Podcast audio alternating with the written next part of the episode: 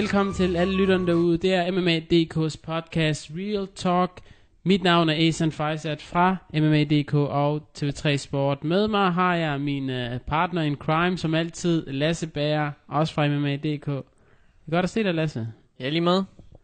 Vi har som altid en uh, fremragende episode til, og vi skal snakke en masse, masse MMA-snak. Så som sagt, så skal I altså læne jer tilbage og nyde samtalen imellem to MMA-nørder. Og Lasse på forhånd, og til jer lytterne derude, det er jo øh, i den her måned, så er det jo ramadan, og det betyder, at øh, jeg faster sammen med en masse andre.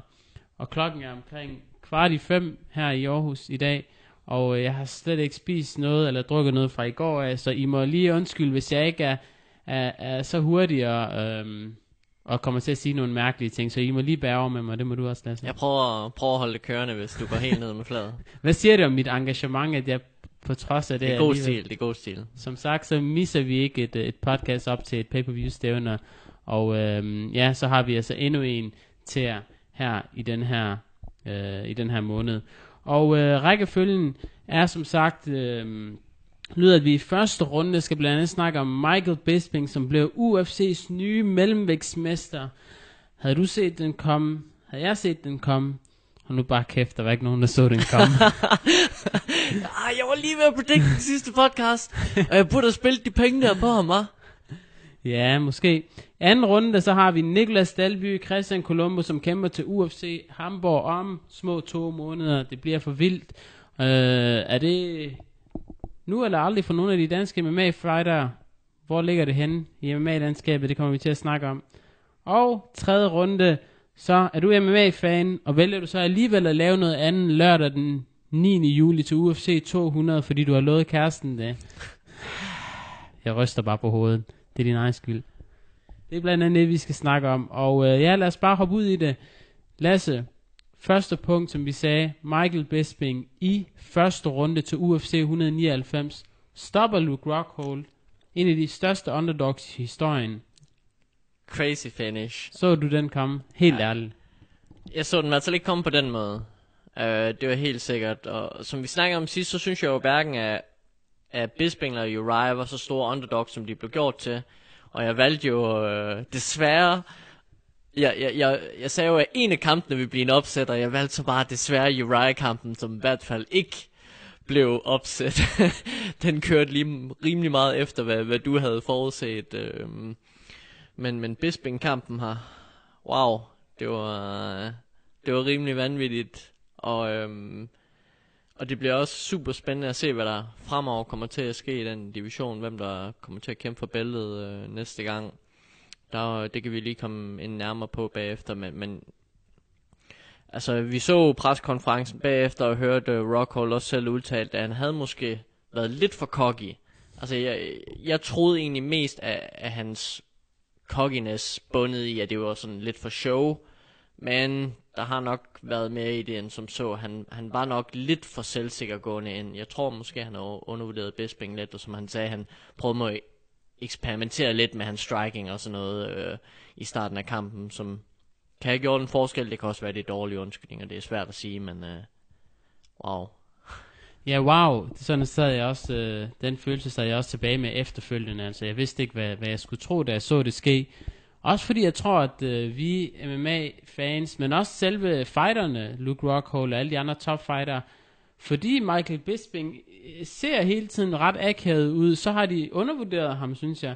Også må det, måske har undervurderet den power, han besidder, fordi jeg beskrev i hvert fald op som, som en, uh, i mine eksperttips op til stævnet, at Michael Bisping ikke besidder den der uh, knockout power, som lige pludselig kan ryste en fighter i starten af kampen, ikke? Det var jo heller ikke et one punch knockout. Det tog ham lige... Altså, hvis, altså alle kan jo nok folk ud, hvis de rammer rigtigt. Og Michael, han ramte så rigtigt flere gange i træk, ikke også? Så Det er rigtigt. Det var ikke et øh, uh, one-punch knockout, som man ser det med, med blandt andet her Michael Chandler i weekenden. Men altså, jeg havde, jeg, havde, jeg havde heller ikke troet, at det skulle komme på den måde.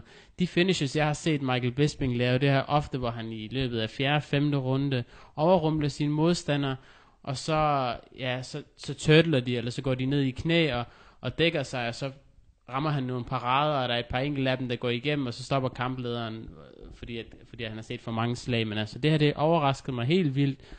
også fordi, at øh, ja, Rockhold synes jeg bare var bedre på alle mulige områder, men altså igen, så bliver vi overrasket, som vi er blevet her det sidste år. Endnu en overraskelse den her gang. Men det er fedt, altså det, det er super godt for sporten. Øhm, man kan sige, øh, faren for MMA, jeg tror aldrig, det kommer til at ske, men faren er jo det der med, at hvis det bliver lidt for forudsigeligt, så mister det lidt af den der spænding, og det er altså virkelig vigtigt, at, at nogle af de her, især titelkampen og sådan noget, der kan komme nogle af de her out of nowhere overraskelser en gang imellem, fordi det, det gør jo bare UFC-eventene til must-see TV. Man kan ikke sige, ah, det, den har Rockhold, den her, jeg springer det her event over, jeg kører det næste pay-per-view, eller, eller nej, nej, man bliver nødt til at se hver eneste, fordi at, at man, man ved aldrig, hvad der kommer til at ske. Ja, jamen, det er rigtigt nok. Det er en af grundene til, at jeg ikke øh, følger med helt så meget øh, i boksning på topplan, fordi jeg ved, at øh, bokserne de kæmper i, i 6-7 år, og, i, sådan, og, og ikke, ikke møder de bedste. Øh, og kampene bliver så måske aldrig lavet i sidste øjeblik og så videre. Så, men her så ved man, at de bedste møder de bedste, og, og som sagt i MMA, så er der så mange forskellige måder at vinde på, så, så alt kan i virkeligheden ske. Det er virkelig en kliché, når folk siger det i henhold til deres egen sportsgren, men i MMA kan alt virkeligheden ske. Så med de små handsker, der ikke også. Så, så, men, men jeg var, jeg var helt oppe at ringe, det Bisping vandt. Jeg, jeg synes jo, han er super awesome, og man kan bare ikke undgå at være virkelig, virkelig, virkelig glad på hans vegne, når han har haft så lang karriere og har kæmpet så hårdt for det, og så endelig får det der win. Altså, det var så fedt, synes jeg. Jeg var virkelig oppe at ringe. Hvad synes du om måden, han taklede nederlaget, eller jeg elskede det. titelsejren på jeg elskede det. I buret og til pressekonferencen. Jeg synes, det var fantastisk. Man, man, man vil jo rigtig gerne, altså, jeg ved godt, det, det er lidt dårlig stil og sådan noget. Han, han er en nar, men jeg synes, det er super fedt. Og det gør jo bare, at man har så meget mere lyst til at se en, hans næste kamp, og især hvis der kommer en rematch mellem de to på et tidspunkt. Øhm, det kan vi også lige prøve at vende det der med de potentielle øhm, upcoming matches, fordi at der står en del folk i kulissen, ikke også øh, klar til at, at få et shot, men, men hvem det bliver, det, det må vi se. Der er jo en del snak om, at det kunne være Hendersons øh, farewell fight. Jeg synes jo altså bare, at han skulle retire og gå ud på den der gode win, men hvis han skulle have en kamp mere, så giver den til kamp mening. Og det er den eneste kamp, der giver mening i min bog for Henderson. Altså, jeg kan godt se, at uh, UFC-folkene var virkelig, virkelig, virkelig glade for, for det, der uh, skete imellem uh, Rockhold og Bisping til preskonferencen efter kampen, hvor de bliver ved med at, at, at gå i ordkrig mod hinanden. Men uh, jeg var i hvert fald ikke en, en stor fan af, af det Bisping, han lavede i buret. Uh, ej heller til preskonferencen. Jeg elsker godt lige før kampene, og også endda under kampene. Men når kampen er overstået, så vil jeg gerne helst uh, se ham også når du har slået en mand ud, og han har slået koldt ud, så måske være en lille smule mere, øh, have en lille smule lidt mere, have mere overskud, og være den, der måske lige holder nogle af ordene tilbage, men altså, man kan ikke, øh, altså han er jo, hvad er han, Bisping, han er 37, hvis jeg ikke tager helt fejl, og øh, han tænker jo måske, at det er, han har jo nogle kampe eller nogle år tilbage i sig, hvor han skal tjene så mange penge som muligt, så hvis han øh, vil høste et frø herhen for at få nogle ekstra pay-per-view-tal, så har det i hvert fald virkelig virket. Jeg, jeg, jeg tror ikke engang, han gør det bare for at tjene penge. Jeg tror, det der, det er Bisping. Jeg, jeg tror bare, han er lidt nar nogle gange. Og, og, sådan, så, og jeg tror bare, at Rockholder pisser ham af. Altså, og så var det skulle lige, så blev han lige lidt for cocky der i buret og sådan noget. Det er måske lidt dårlig stil, jeg kan sagtens se det. Men på den anden side, det er rigtigt, man ser det der mange gange, der bliver hypet helt vildt op til kampen, og de virker som om, de hader hinanden. Så er kampen overstået, og så går de hen og krammer hinanden, og så er de gode venner igen. Og, og sådan bør det være, men jeg mister altså... Hvis det er ægte, så er det så, er det, så, er det så bedre, at man ikke faker det, ikke? Altså, ja, ja. ja. Øh, men nogle gange virker det bare sådan lidt som om, nå, var alt det her trash talk bare ren hype, og var der slet ikke noget i det, fordi så virker det lige pludselig som om, der slet ikke er noget animosity mellem folk bagefter, ikke også? Øh, jeg synes, det er okay, at man, man kunne godt se det sådan lidt med... Øh, jeg synes, man så det i Faber-kampen, at de lige gik, gav hinanden hånden, og lige sådan en, en let krammer, men man kunne tydeligt se, at det var ikke sådan en, nu kan vi lige hinanden mm. krammer. Det er sådan en, jeg fucking stadig hader der krammer. Mm. Øhm, og det, det, det, synes jeg, det, det virker lidt... Nogle gange synes jeg bare, det bliver lidt for body-body. Ja, det synes jeg helt klart, det heller ikke skal blive. Altså her forleden, der så jeg en kamp imellem... Øh, Damir Hasuic næste modstander, en japaner, jeg kan ikke huske, hvad han hedder, nu har jeg allerede glemt det, imod øh, Nick Hein. Og, og, og hele vejen igennem kampen, hver gang de lander et godt slag, så giver de hinanden high fives. Så der er ikke noget, der er værd at se på. Jeg har næsten lyst til at slukke øh, for kampen, fordi at det ødelægger det ikke. Som ja. Nate Diaz han siger, ikke også, first and foremost, it's a fight. Ja. Ikke? Så, Så det er ikke en sparringsrunde, det er ikke i gym det her. Altså, Nej. stop nu det pjat. Men det jeg godt kunne have, have ønsket mig fra Michael Bisping, det var, at han måske havde sagt, at det er fedt at vinde den her KO-sejr, og det er fedt at få titlen, og måske ikke sige, nu kan jeg ikke lige huske det helt ordret, det er fedt at vinde den her KO-sejr, og så nok ham her koldt ud til højre her, ham der sidder ved siden af mig. Men altså, han er som han er, han er ægte, så jeg tror, som du selv siger, at det er i virkeligheden den, han er. Mm. Øhm, yes, men øh, som vi har selvfølgelig, jeg har selvfølgelig lige glemt at nævne, øh, Dominic Cruz, han får forsvaret sin titel øh, endnu en gang over fem runder på point, meget dominerende. Som jeg rigtigt sagde, 50-45, 50-45, så er det en af dommerne, der falder i søvn og giver den 49-46. Det, er det var virkelig sjovt, det var virkelig sjovt, du ramte den spot on. Ja, det er der altid en eller anden, der lige har det lidt anderledes, men øh, han øh, dominerer Faber over fem runder og gør egentlig det, han skal for, for at vinde titlen. Hvad synes du om hans præstation? Jeg synes, jeg ved godt, du forudsagde den, men jeg blev stadig lidt overrasket. Altså, første runde gik sådan lidt, som jeg havde regnet med, måske. Øh, Udover at Cruz rent faktisk tog kampen til jorden, hvilket lød til at overraske Faber rimelig meget. Men, men første runde var sådan, okay, sådan kunne jeg godt forestille mig kampen gå. Og så er det bare ligesom om de sidste fire runder, så er det bare ren domination af Cruz. Altså Faber kunne bare overhovedet ikke lukke distancen, og jeg synes han tøvede, og jeg, han vidste ikke rigtigt, hvad han skulle gøre. Jeg synes, han, han så lidt lost ud derinde, og mm, jeg vil ønske, han, han havde forsøgt noget mere. Jeg ved, jeg ved ikke, hvad det var. Øhm, det var ligesom om, han holdt sig lidt tilbage, og ikke rigtig turde og, og virkelig gå all in. Så... Jeg tror også, jeg, altså jeg var rigtig, rigtig imponeret. Jeg synes bare, at det, det så ud til, at, at, som du selv siger, Faber havde ikke noget svar på, på det, Dominic Cruz han, han prøvede at komme med. Altså han, han øh, fik egentlig det, han ønskede til at starte med, da Cruz tog kampen ned på jorden på overraskende vis. Der, der havde han muligheden for, for at fange en guillotine choke, eller, eller øh, i det, han kommer tæt på at fange ham med, med, et, øh, med et højere kryds, eller noget i den stil. Men det formåede han ikke. Og, og senere i kampen, jamen, så prøver han at, at, at kæmpe med ham stående, men hver gang han prøver på at komme ind, jamen, så er Cruz der enten ikke, så er han væk, eller så bliver han ramt af et kontrastød, øh, som, som også overraskede Faber, fordi Faber havde jo tidligere troet, at at Dominic Cruz ikke kunne slå ham i gulvet, men det gør han et par gange her, hvor han bliver rystet. Uh, Dominic Cruz prøver endelig at få et, endnu et finish på, på sit resume, men, men Faber er jo så tough, at han er, altså der skal virkelig meget til, før man skal slå Faber ud af den kamp. Han er svær at finish, men hvad der egentlig overraskede mig lidt, det var, at uh, jeg kan ikke huske det sådan præcis nu, men jeg, jeg er ret sikker på, at efter første runde, der synes jeg nemlig, at Dominic Cruz så lidt træt ud og tænkte, okay, det var måske lige overmodigt nok at starte med det her grappling og sådan noget for første runde, da man kan tit blive sådan lidt, få lidt tunge arme af det og sådan noget. Der er jo nogen, der specifikt har prøvet at gå efter sådan en gameplan tidligere for at tage boksning ud af sin modstander ved at prøve at tvinge ham til at grapple lidt tidligt, så han får tunge arme og sådan. Men, øh, men, men det er ligesom om Uriah formåede overhovedet ikke at udnytte det i starten af anden runde, ligesom at, at så sætte et tempo og prøve at tvinge ham igen. Så, så fik Cruz bare lov til at, at restituere ordentligt igen, og, og så godt ud resten af kampen, sådan rimelig, altså, han blev aldrig rigtig tvunget til at, at, at presse sig selv.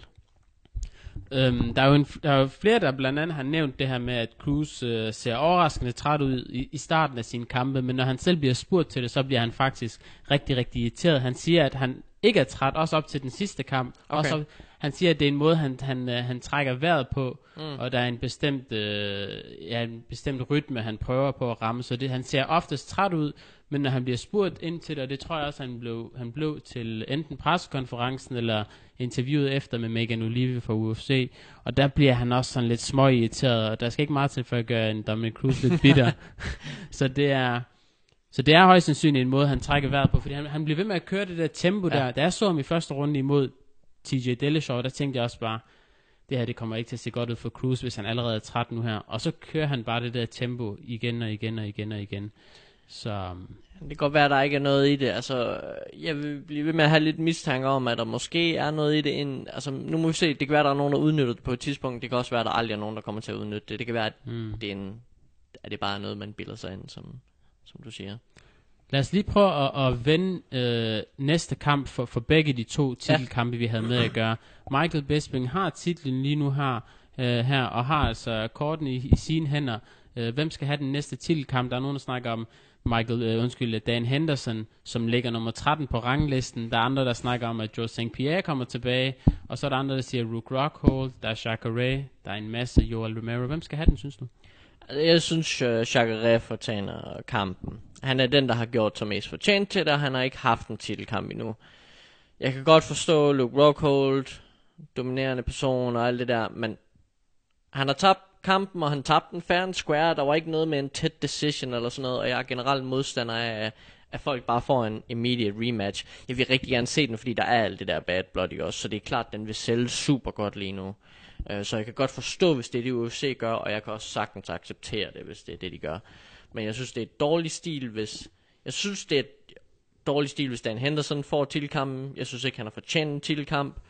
Øhm, selvom det igen, rent historisk og rent pengemæssigt sikkert vil være en kæmpe stor kamp at, at få den rematch der.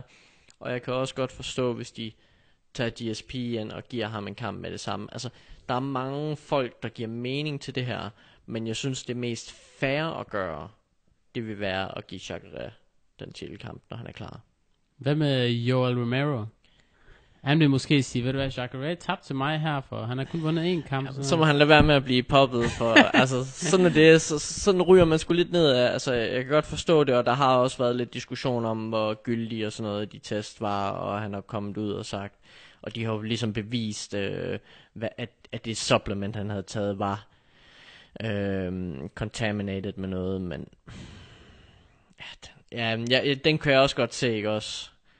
Øhm, men jeg, men jeg giver dig ret. Jeg synes der er en også, håndfuld potentielle modstandere der. Altså UFC har, er rigtig, rigtig heldige i den her, hvad hedder det, i den her omgang, fordi de ligesom kan vælge den udfordrer, de gerne vil, uden at ligesom skulle, skulle skuffe nogen, fordi at, øh, eller hvor der lige pludselig nogen, der, der råber op og synes, det er unfair, fordi alle sammen, kan man jo sige, fortjener det på en eller anden måde, på nær Dan Henderson. Jeg synes, det, det, det vil være fuldstændig til grin, hvis han får den. Og jeg ved godt, at det kunne være en rigtig fed historie at, at bygge op på, at det var Dan Hendersons sidste kamp imod Michael Bisping, og, og sådan her kan han runde karrieren af, og han har allerede en sejr, og, men det her, det er ikke, det er i sidste ende er det ikke soap opera. Øhm, og det er altså, for mig at se, så vil det altid være sport først og fremmest, så og jeg synes, Jacare, han er den, der fortjener det allermest, i og med, at Joel Memero blev taget for præstationsfremmende midler. Om det så var, jeg har også hørt det samme med, at, at de supplements, som han har taget, var måske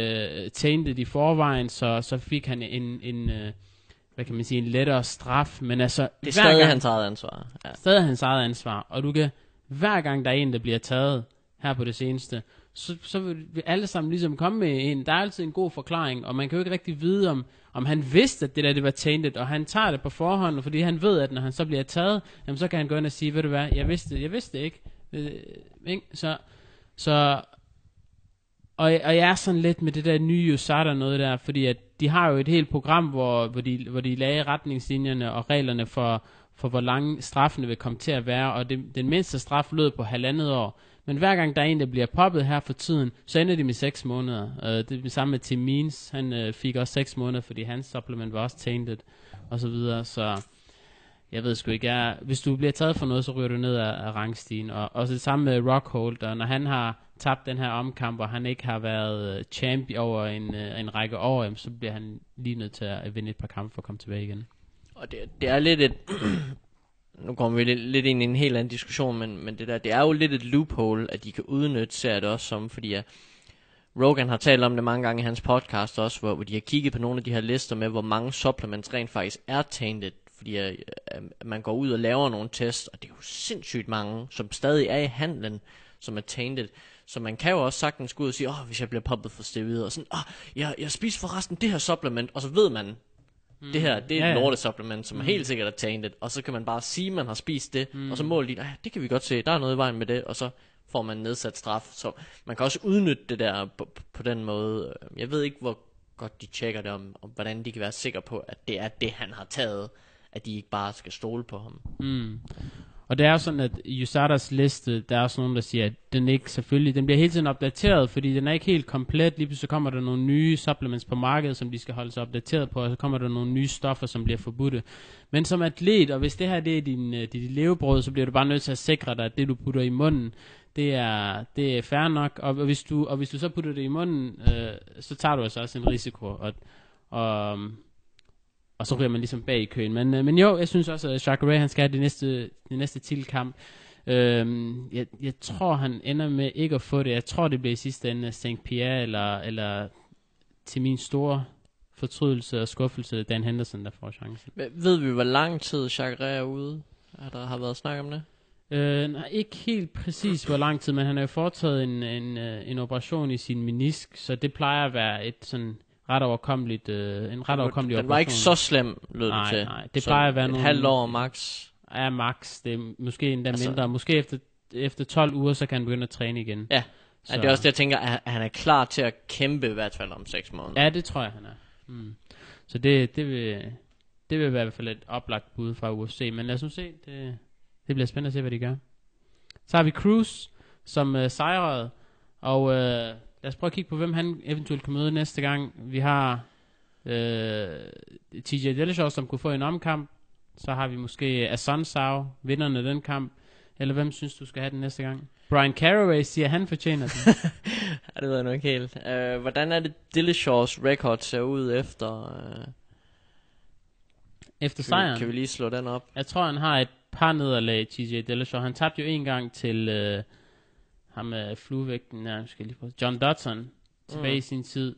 Og øh, efter det, så sejrer han bare, øh, vandt over den ene, øh, den ene efter den anden, og så, ja, så tabte han her for nylig. Lige et øjeblik. Skal jeg lige prøve at se, hvad der står her. Ja, han er, nej, han er 12 og 3. Øhm, og de nederlag, han har, det var til... Øh, på knockout til uh, John Dodson, og senere på en split decision til Rafael Assunção, som han også kæmper imod til UFC 200. Og uh, så har han selvfølgelig Dominic Cruz, som han tabte til senest. Ja, jeg ved ikke lige, jeg havde bildt mig ind, at han havde haft en kamp efter den der Dominic-kamp, men det har han så åbenbart ikke. Nej, nej. Han Men var det ikke noget med, at han skulle kæmpe til UFC 200? Jo, jo, jo. Men så er det jo svært at love ham en title shot før... øh, Jamen, måske vinderen af den kamp Ja, ja, ja. fortjener titelchancen, Ja. ja. eller er det måske en Caraway, som, som siger, at han fortjener den, fordi at, uh, han siger, at han har slået Sterling, som lå, Aljamain Sterling, som, uh, som, som lå i top 5 før den kamp, og siger, at han har slået ham, og nu fortjener han den næste titelkamp, siger han. Det er lidt cheap. Men ja, jeg, jeg synes, øh, lad, os, lad os se efter UFC 200. Jeg synes, det er svært at sætte en, en modstander for den kamp i nogen indtil videre. Der er ikke så nogen, der sådan lige åbenlyst byder sig til mm. i den division. Den er lidt tynd, og det er jo det er jo en af de luksus ting, man kan sige ved den anden division, at man, som vi lige snakker om, der er jo en håndfuld øh, potentielle challengers. Det kan man ikke sådan på samme måde sige, at der er mange legit challengers i, Nej, der, der, var, der var ved at komme nogle stykker op. Uh, Aljamain Sterling kunne godt være rigtig interessant, hvis han havde vundet den kamp. Han var jo ubesejret for inden. Uh, det vandt han så ikke, men altså... Men også hvis, uh, hvis Faber havde vundet den kamp, så kunne man lave en Dominic Cruz Faber 3 måske, eller så kunne man lave en Faber Dillashaw. Det var fire. De har mødt hinanden tre gange nu.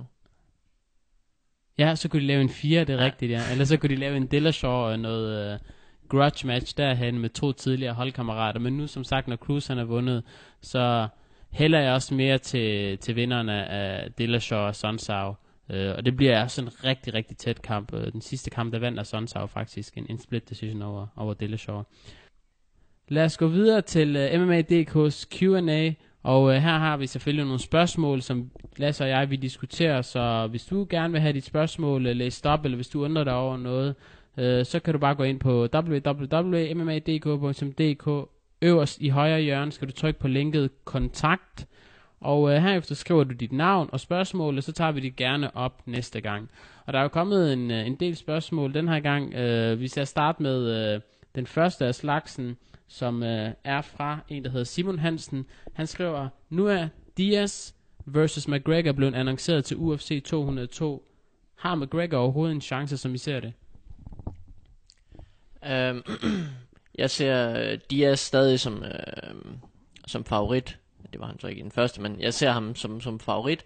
men øh, nok ikke så overvejende, som nogen vi gør det til. Altså jeg tror uden tvivl, at McGregor kommer ind i den kamp og har lært af den første kamp. Så jeg tror, jeg tror vi, vi ser for en uh, lidt mere velovervejet McGregor at, at se, som sparer lidt mere på kræfterne, tænker lidt mere over, hvad han smider, og, øhm, og kommer ind med en bedre gameplan muligvis. Og, og så tror jeg, alt kan ske. Jeg har stadig svært ved at se ham nok Diaz ud, og i en lang, drawn-out kamp, der tror jeg stadig, Diaz vil vinde. Øhm, men jeg udelukker bestemt ikke, at McGregor kan vinde. Jeg, jeg ser Diaz som måske en 60-40 eller 65-35 favorit i den kamp. Bookmakerne har faktisk uh, McGregor som, som favoritten i den her kamp. Ikke en stor favorit, men han ligger til omkring en 1,8 stykker i modsætning til Diaz's 2,0. Men hvis man ser de danske fans ind på MADK's Facebook-side, så er der ikke nogen af dem, der tror, at McGregor har en chance. Jeg tror til gengæld, at han har en chance, selvom han har oddsene imod sig, selvom han foretager et lidt mærkeligt valg ved at gå to vægtklasser op og udfordre Dias igen. Men Dias' måde, måden at slå Dias på er meget, meget enkel. Det handler, man kan se tilbage på historien, det handler om leg kicks, og så handler det om at være klog og ikke gå udelukkende for the kill. Og hvis McGregor kan gøre det, så er han, jeg var lige tilbage og, og se kampen for nogle dage siden, og øh, jeg tror de fleste glemmer, at McGregor fuldstændig ødelagde Diaz i første runde. Total, Diaz havde ja. ikke et ben til jorden i første runde. Også et langt stykke hen ad anden runde, indtil Diaz på et tidspunkt får lige en 1-2 kombination ind, og så begynder McGregor lige pludselig at blive ramt lidt mere, og så bliver han rystet efterfølgende, hvor det så bare går fuldstændig ned ad bakke. Så jeg tror sagtens, at han har en chance. Det jeg bare kan være en lille smule i tvivl om, det er, at en teknisk kamp over fem runder, det ligger bare ikke til McGregor. Jeg tror ikke, det Nej. ligger til hans personlighed. Så på et eller andet tidspunkt, så tror jeg, på han tidspunkt, går så går han all in, måske for all in, hvis han så ikke får stoppet ham, ikke også?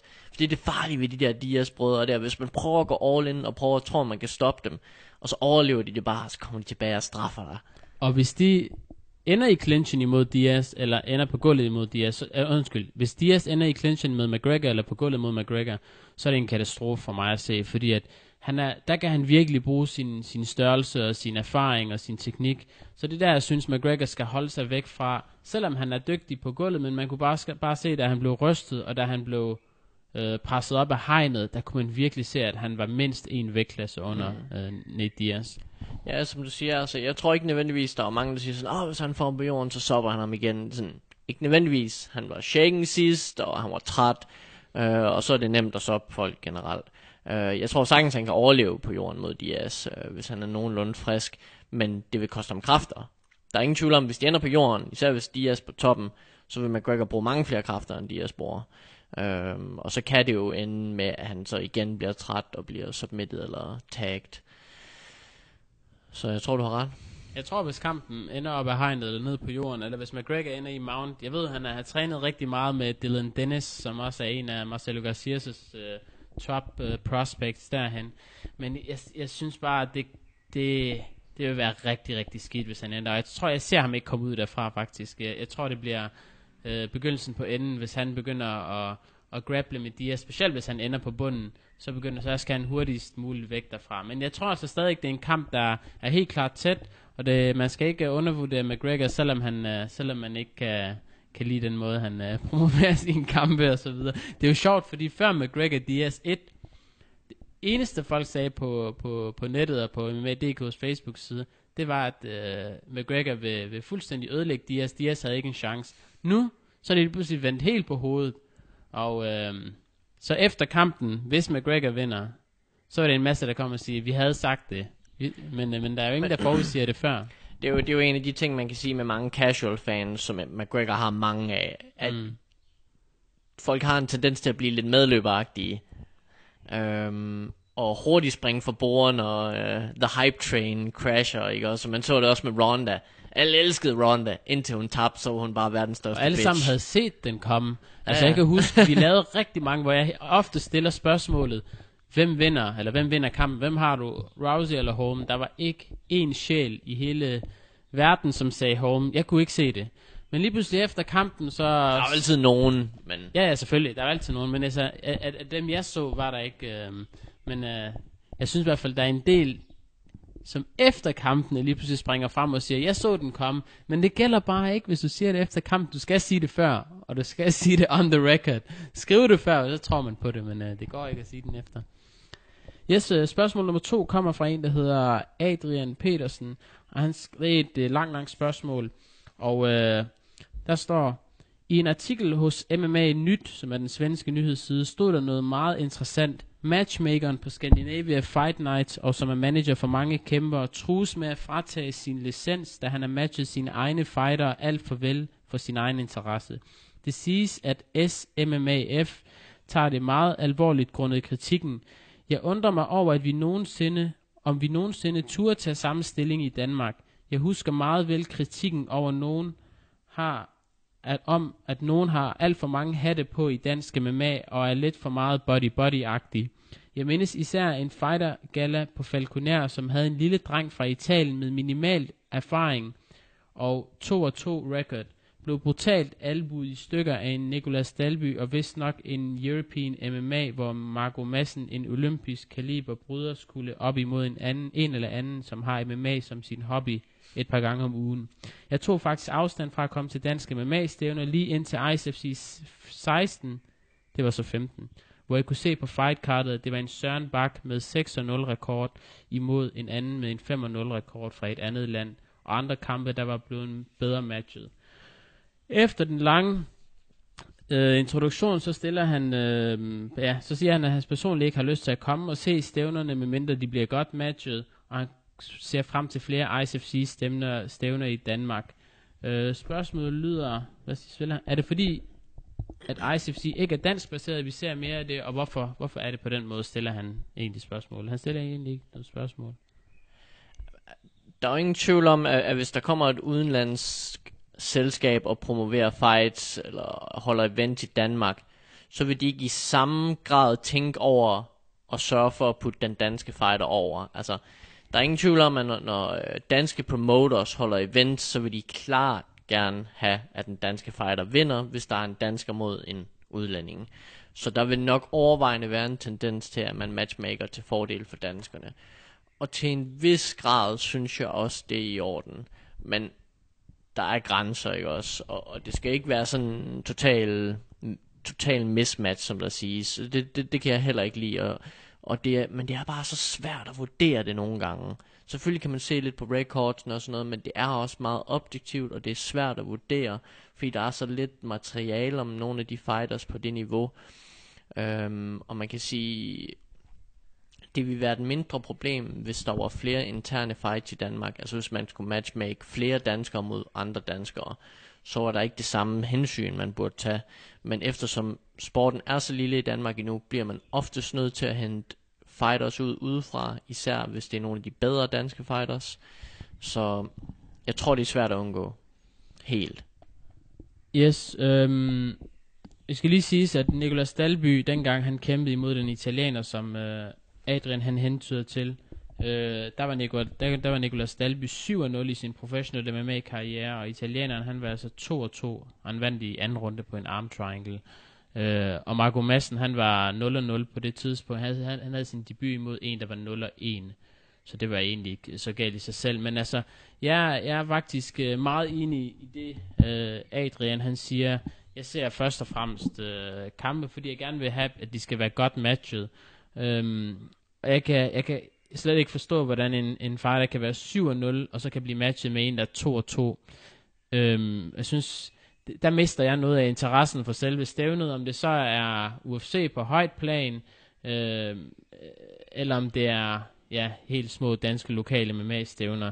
Det er noget, som der er rigtig, rigtig meget af derude. Ikke så meget noget, der bliver talt om, men der er noget, der er rigtig, rigtig meget af derude. Øhm, og det er der også i boksning. Det har man set igennem en, en lang række år. Og man kan jo stille sig selv spørgsmål, hvordan nogle af de kampe kan blive sanktioneret, fordi promotorerne, de skal jo tænke på at sælge så mange billetter som muligt, og de vil som, sag, som sagt gerne have en, en rigtig god bølge af danske sejre på stribe, så publikum kan komme med, og det hele kan, og de kan få de danske fighter til at tage kampene.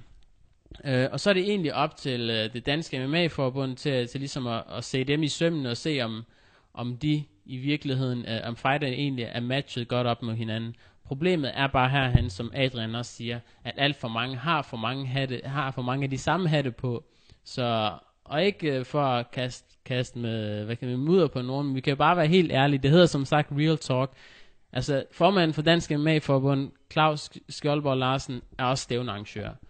Der er også en interessekonflikt derhen, og, og så, så god en øh, kampleder som Demir Hasovic han er, så er han også fighter samtidig. Og der kan, så der er rigtig mange episoder, hvor man oftest har en interessekonflikt, og, øh, og så er det ligesom der, det begynder at gå en lille smule galt, vil jeg sige. Men jeg giver ham, jeg giver ham i hvert fald ret.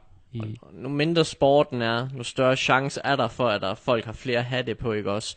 Men jeg tror også bare, man bliver nødt til at... at man bliver aldrig stor, medmindre man kommer ud over den problemstilling. Så bliver det svært for folk at, at tage det seriøst, hvis det bare er lidt ligesom især boksning var tidligere i, i Danmark, og sikkert stadig er det nu, men der er ikke rigtig nogen, der ser dansk boksning længere mm. næsten, vel, men, men, men at det er de der sådan super mismatches, hvor man, altså, hvor man nærmest bliver chokeret, hvis danskeren taber kampen. Så, men, men det ser vi altså heldigvis ikke i samme grad i MMA, synes jeg, men der er selvfølgelig nogle tilfælde af det. Ja, altså, men, altså jeg har tit set boksekampe også, hvor der er en Ungars øh, bokser, der har kommet ind med en øh, 6 og 35 record, som møder en eller anden øh, fighter her, herfra, som er ja, 14 og 1 eller et eller andet, ikke? Og man kan så stille sig spørgsmålet, hvordan den kamp kan blive sanktioneret, når ham Ungarn, han har tabt de seneste syv kampe ud af 8. Men, øh, men det bliver de faktisk også over, altså i sidste ende, så bliver de sanktioneret, men jeg giver dig ret i, at, at hvis man vil, man kan ikke altid bruge den undskyldning og sige, at jamen det er også fordi, at vi er så lille, og vi har ikke flere ressourcer, vi må ligesom gøre godt med det, vi har. Det, men du bliver stadig ikke nødt til at leve op til, til den, det, hvad kan man sige, den professionelle standard, hvis du vel at mærke gerne vil blive større og vil blive respekteret. Man kan heller ikke som en lille firma sige, ved du, at vi har sgu ikke flere ressourcer, så vi har sgu ikke, vi har sgu ikke råd til en revisor, ved du, altså vi har ikke styr på regnskabet, så vi må bare gøre lidt det, altså den, den holder ikke, men forstår godt hvorfor, mm. men man skal ligesom ud over det, og jeg er også på et tidspunkt blevet tilbudt, altså hvis du gerne vil ind og, og arbejde inden for DMMAF og så videre, den, der er også en interessekonflikt derhen, eller hvis jeg begynder at promovere mine egne kæmper og sådan noget der, ikke? ja. det, det synes jeg ikke helt uh, går. Lad os komme videre. Har du noget, du gerne vil tilføje? Nej, det, jeg tror, vi er rimelig enige. Ja. Endnu et spørgsmål fra Adrian Petersen. Han har været meget flittig. Det spørgsmål lyder, jeg undrer mig meget over, Undskyld, hvis jeg virker sådan en lille smule, øh, hvad kan man sige, negativ, har han skrevet først. Jeg undrer mig meget over en UFC-signing af Christian Colombo frem for en Søren Bak, eller manden, der nokkede Nick Barnø på 6 sekunder. En kamp i tre år over en debutant hmm, virker meget skeptisk, og åbenbart har en journalist også undret sig i denne artikel, og så har han linket til en artikel hos Bloody Elbow. Er det muligt, at de kun har hentet ham ind for at tabe til tyskeren Jari Stanho? Starte, skal Ikke kun, men det er der nok en overvejende sandsynlighed for, øh, at, at man har i hvert fald tænkt, ligesom vi snakkede om før, når der holdes til danske MMA-stævn, vil man gerne have, at de danske MMA-fighters vinder. Når UFC holder et stævn i Tyskland, vil de gerne have, at de tyske fighters vinder.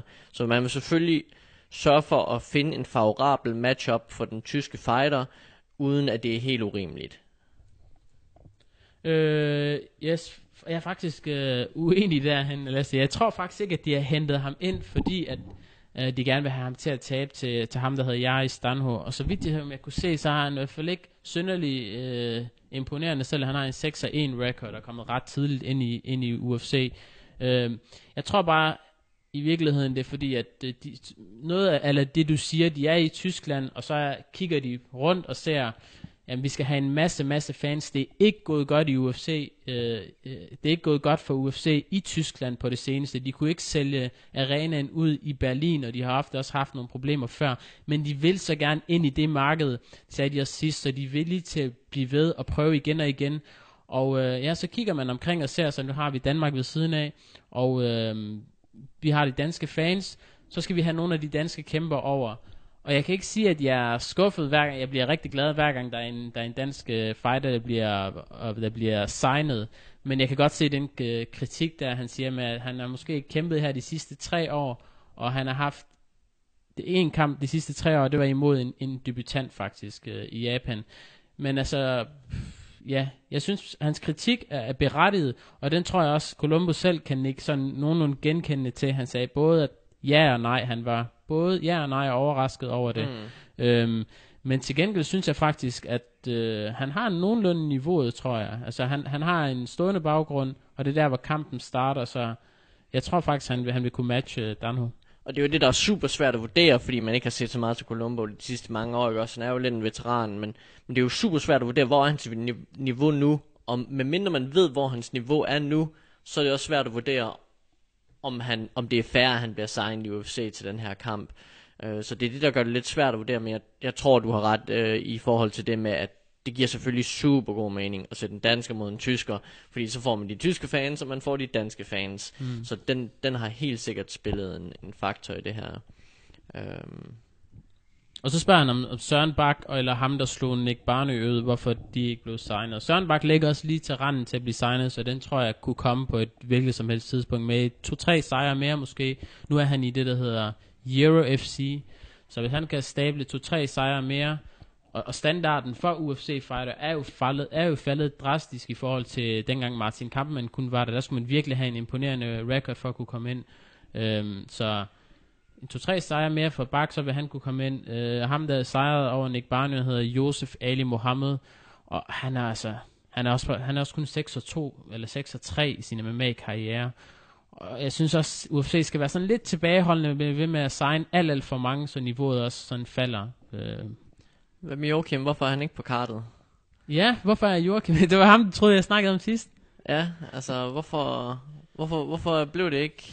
Ja, det er egentlig et godt spørgsmål. Øh, jeg snakkede faktisk med hans øh, træner i går, Nikolaj Kupti, og spurgte, om der var nogle UFC-overraskelse op af ærmet, som han kunne afsløre for mig. Han sagde faktisk, at, at der ikke var nogen på UFC-overraskelse lige nu her, men at der var dialog med deres matchmaker. Mm-hmm. Så um, jeg tror igen, han er tæt på. Men vi har jo blivet ved med at sige så mange, vi har, vi har jo sagt så mange gange, at han er så tæt på, jeg ved egentlig ikke, hvad vi, hvad vi går og venter på. Måske Nej. venter de på at matche ham, eller måske venter de på at se, om der er nogen, der bliver skadet, så de kan putte ham ind. Men han er jo helt klart, synes jeg, den, der fortjener det allermest øh, af de danske fighter. Yes, lad os hoppe videre til det sidste spørgsmål. Uh, også fra Adrian Petersen. Tusind tak for dine spørgsmål. Det er, hvad er jeres holdning til mere sikkerhed i træningslokalerne i forhold til sparring? Jeg oplever da tit i den klub, jeg træner i, at der er moderat hård slag med små handsker og hård sparring med store handsker og spark. Er det noget, vi kommer til at mærke om 10-20 år i, hvordan træning skal foregå? Hvem skal styre tempoet og niveauet? Træneren? Spørgsmålstegn.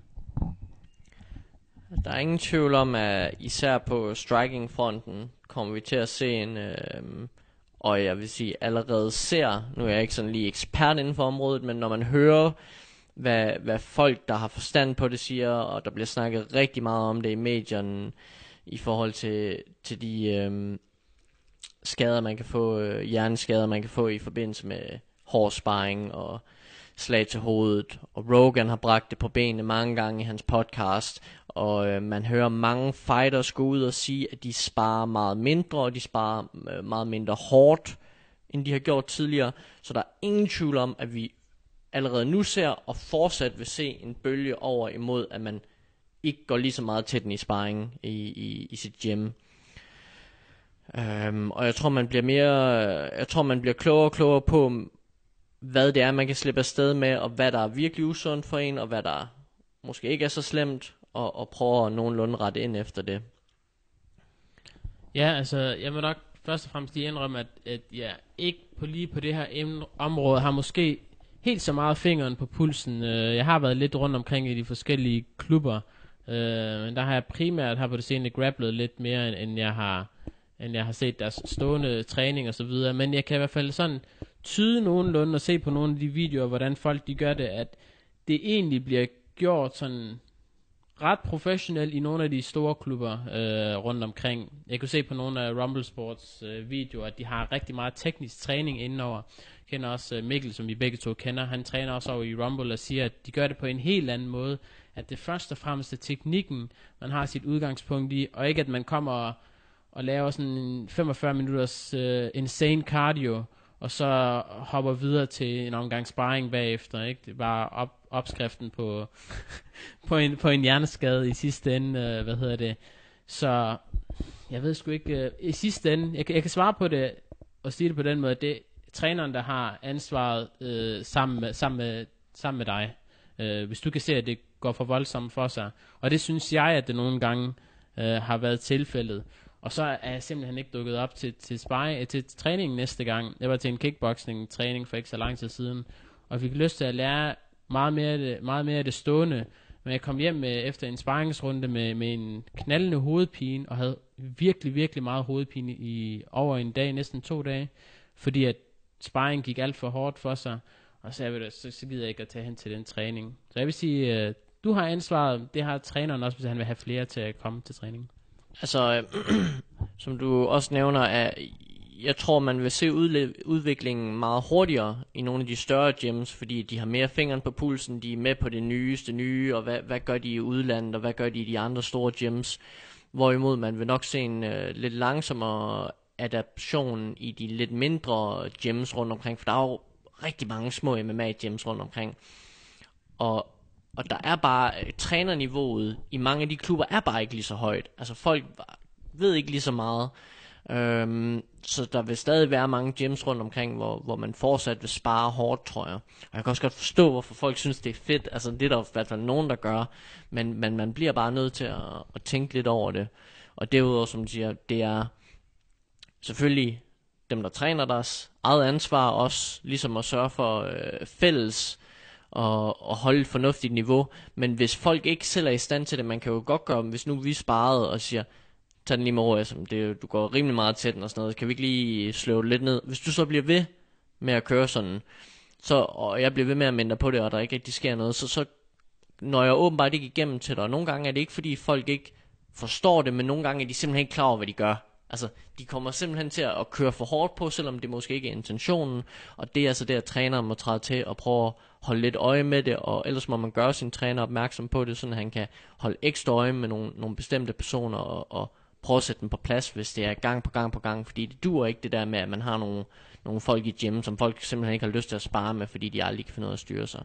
Og konsekvensen er jo også langt større i henhold til boksning og kickboksning, hvor det er som sagt hjerneskade, vi snakker om, hvorimod hvis det så er en brydning eller en grappling, så kan det måske være en forstudet ankel eller et ødelagt knæ eller et eller andet. Så der er i hvert fald hurtigt til at trække mig tilbage, hvis jeg også skal se, at træneren heller ikke tager det seriøst. I mit tilfælde vil jeg sige, hvis jeg har boet i København, så har jeg trænet meget mere striking, end hvad jeg gør herhen, fordi at jeg kan se en anderledes, meget mere teknisk tilgang til det i nogle af de klubber, jeg har været rundt omkring derhen. Lidt lidt ligesom man gør i brydninger og jiu-jitsu, hvor man starter med teknik, teknik, og så er der selvfølgelig en lille smule cardio, men hvor det ikke handler om, at, at man skal efter 35 minutter sindssyg cardio, så skal man lære at holde paraderne op, hvor man næsten ikke engang kan holde skuldrene op, fordi det, det brænder så meget. Øhm, var det ikke svar på det spørgsmål? Jo, tror jeg. Yes, lad os komme. Øh, det var alt for runde nummer et. Vi går i gang med runde nummer to lige om lidt, hvor vi øh, blandt andet lige hurtigt skal vende Nicolas Dalby og Christian Columbus øh, debut øh, i UFC her til UFC Hamburg. Vi er tilbage om lige et øjeblik.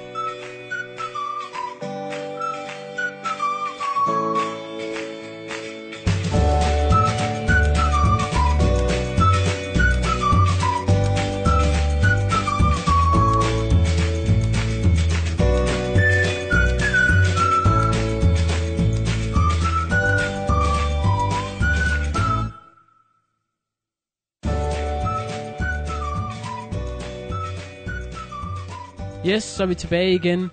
Og øh, det var som sagt Nikolas Dalby, som kæmper den 3. september til UFC Hamburg imod Peter Sabota fra Tyskland.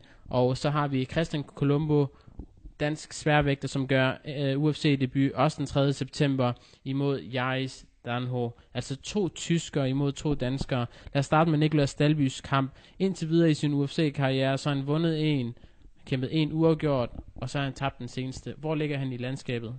Den er vigtig, den her, tror jeg. Øhm, hvis han taber den her, så ser det lige pludselig ikke så godt ud. Altså, så er der virkelig langt tilbage øh, til at blive taget seriøst i UFC. Men hvis han vinder den, så er han back on track. Øhm, efter selvfølgelig et skuffende nederlag sidst, men det var til en god og respekteret modstander, men hvis han taber den her gang, så Altså, det, det er svært med de der flere losses i træk og sådan noget, især når man i forvejen ikke rigtig har foden fast indenfor. Og især i UFC. Uh, øh, ja, helt klart. Altså, han er 1-1 og 1 lige nu her. Man kan jo sige, at den første vandt han en ret split, tæt split decision. Den anden kamp var han tæt på at tabe, men fik reddet alligevel en, en uafgjort hjem, og den tredje, den tabte han sikkert. Så den her kamp kommer til at være fuldstændig afgørende for Nicolas Dalby og for hans, øh, hvad kan man sige, fremtidige UFC-ry. Hvor skal han ligge? Er han en af dem, der kan, er på vej op ad rangstigen, eller er han en af dem, der ligger lidt på randen til at blive kottet? Øh, det er sådan, vi siger, der taler godt for, for Dalby, det er, at han er på ret kort tid er blevet rigtig, rigtig populær blandt øh, rigtig mange fans. Altså, i Kroatien var der en hel masse, der hæppede på Dalby, og det var ikke kun danskere, der hæppede på Dalby. Øh, så han har op, opbygget sig sådan en lille, lille niche fanskar, som, øh, som egentlig vil, vil gøre ham en rigtig god tjeneste, hvis han ikke vinder den her kamp. Det kræver også bare, at han, altså, kræver, altså, han leverer. Det kræver, han leverer, ikke også?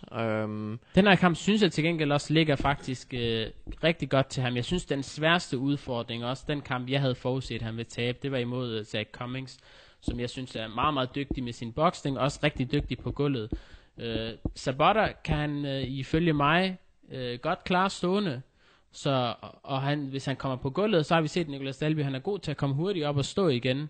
Øhm, så, og, det, og det der Sabota, han har sin styrke, det er submission skills, så han skal und, undgå at blive submitted i den her kamp, og jeg har faktisk en, en god fidus til Nicolas Dalby, den her. Jeg ved ikke, hvordan oddsene ligger, men jeg synes, den ligger til, at han skulle komme tilbage på sporet igen. Men hvis han ikke gør, jamen, så begynder det sådan at være en lille smule kritisk i hvert fald. Det er godt at se, at han får en fornuftig matchup her, ikke også, som, som du siger, er meget winnable. Altså, det er en interessant matchup, og jeg, jeg tror også, han kommer tilbage på, på sporet øh, med et win i den her, og øhm, lad os i hvert fald håbe det. Der er gode chancer. Hmm. De har også øh, tidligere skulle mødes for mange år tilbage under et dansk MMA-stævne, tror jeg. Jeg ved ikke, om det var European MMA, eller hvad det nu var. Men det stævne, som Otto Knudsen havde, havde arrangeret, og, og, så lige pludselig, så, så faldt det fra hinanden. Jeg tror, det var Sabotter, der trak sig med en skade, eller noget i den stil. Så er det i hvert fald en, han har trænet op til før, og modsat det en, som Sabotter har trænet op til før. Så det bliver i hvert fald spændende at se, hvordan øh, den kamp den kommer til at blive. Så har vi Columbus, som vi også snakkede om lidt i, i spørgsmålene, men han hedder ham, møder jeg i Stanho. Øh, ved du noget om ham overhovedet, Lasse? Øhm, ikke det store, udover at jeg så, at han havde haft en kamp i UFC, som han havde tabt på noget technical decision. Jeg gik ikke lige tilbage og kiggede kampen, men det var det, det event, hvor Bisping og øh, Silva kæmpede. Mm. Jeg går ud fra, at den er blevet stoppet på grund af enten et cut eller en headbutt, eller sådan et eller andet i den stil, eye poke måske. Det værste var, at jeg var der selv, men jeg kan ikke huske det. Hvad hedder det? Jeg ved det faktisk ikke, men det må have været noget i den stil. Og ret, ret tidlig i tredje runde, så vidt jeg lige husker. Øh, så det er også svært. Jeg, jeg kan simpelthen ikke, jeg aner ikke noget om ham, så, så jeg kan ikke lige sige, om han så godt ud eller dårligt ud, eller hvordan han så ud i den kamp der, men... men der må jeg faktisk også være et, et svar gyldigt. Øh, jeg ved faktisk heller ikke så meget om ham, men jeg ved noget om hans, den modstander, som han har tabt til i en majority decision alligevel. Uh, han er sådan en, en udmærket modstander. Han hedder Daniel Umilanchak, som uh, kommer fra Polen, hvis jeg ikke tager helt fejl. Og uh, han er en habil uh, sværvægter, og hvis han har kæmpet en tæt kamp øh, imod ham, jamen så er det også egentlig udmærket. Og Milanchak har, øh, har haft en lidt svingende UFC-karriere, men han har vundet sine sidste to kampe i træk. Så, så det bliver, jeg synes, en, en, en færre matchning af, af begge de danske kæmper. To meget interessante kampe. Øh, og så er det også selvfølgelig også op til Colombo nu her at, at, at lukke munden på nogle af de kritikere, der har sagt, at han ikke fortjener det. Øhm, og jeg synes, jeg tror faktisk også, det vil blive en, en spændende kamp. Øh, jeg skal lige ind og studere ham her, og se, hvordan hans stående er. Ja. Øh, jeg ved, Colombo, han er ikke den nemmeste mand at få til jorden, så hvis han kan holde den stående, så er han, har han en udmærket chance, men jeg skal lige ind og, og se på, på Danho for 100% at kunne sige, hvem der, hvem der har overtaget den her kamp. Yes, så øh, det var en kort anden runde. Lad os hoppe videre til tredje runde, som fortjener i hvert fald rigtig, rigtig meget. Det er, UFC. er også rigeligt at snakke om i hvert fald. Der er rigtig, rigtig meget at snakke om. Vi kommer tilbage med tredje runde, som handler om UFC 200 lige om et øjeblik. Hæng på.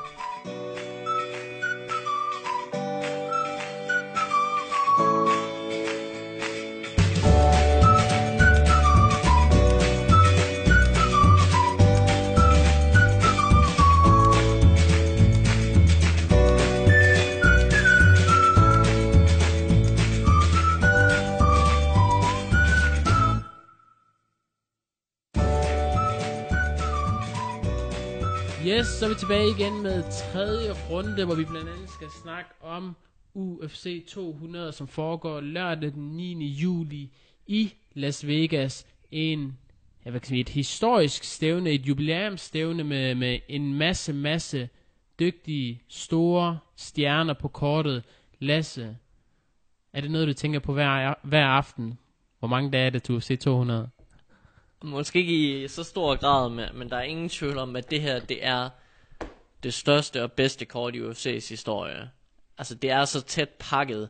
Ikke bare, ikke bare hvis man ser på main cardet, men altså hele kortet. Hvis du ser på prelims, selv de første, første kamp, der bliver sendt, er jo, altså, hører ikke hjemme som prelim kamp, virkelig.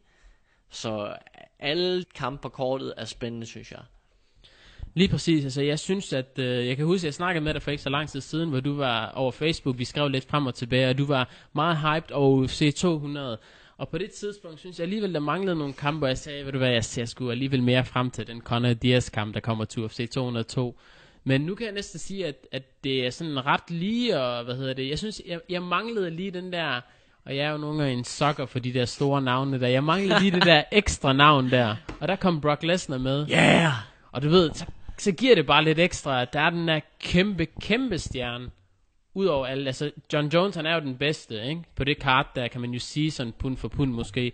Men Brock Lesnar, han har bare et eller andet omkring sig, som bare gør det til noget, der er ekstra specielt. Og da jeg så kiggede på hele fightkartet, synes jeg, det var et forrygende fight-kart, og, og rigtig mange kampe, som, som jeg også synes er sådan er rimelig godt matchet. Der er måske nogle af dem, hvor jeg godt kan forudsige en vinder, men altså Mark Hunt, Brock Lesnar, alt kan ske i den, Den bliver kamp. fucking spændende. Ja. Altså, og John Jones, Cormier, hvem ved, hvordan John Jones kommer til at se ud i sin anden kamp imod Cormier, som har egentlig holdt sig så nogenlunde aktiv. Misha Tate, Amanda Nunes, der har jeg en god favorit til Tate. Aldo er imod Edgar, jeg aner ikke, hvad der kommer til at ske i den kamp. Altså, det, man kan blive ved og ved og ved. Altså, der er, det er et helt uh, stjernespækket kort. Man kan, hvis vi lige går tilbage til Brock Lesnar, og som dit kritikpunkt også var, altså det store problem med UFC 200, der er ingen tvivl om, det er stack-kort. Men problemet har nok været, at det har manglet den der blockbuster-kamp. Lige præcis. Efter det pullet. Uh, og det kommer selvfølgelig an på, hvilke fighters man godt kan lide, men hvis du kigger på sådan en ren mainstream pay-per-view sellability, så manglede det noget.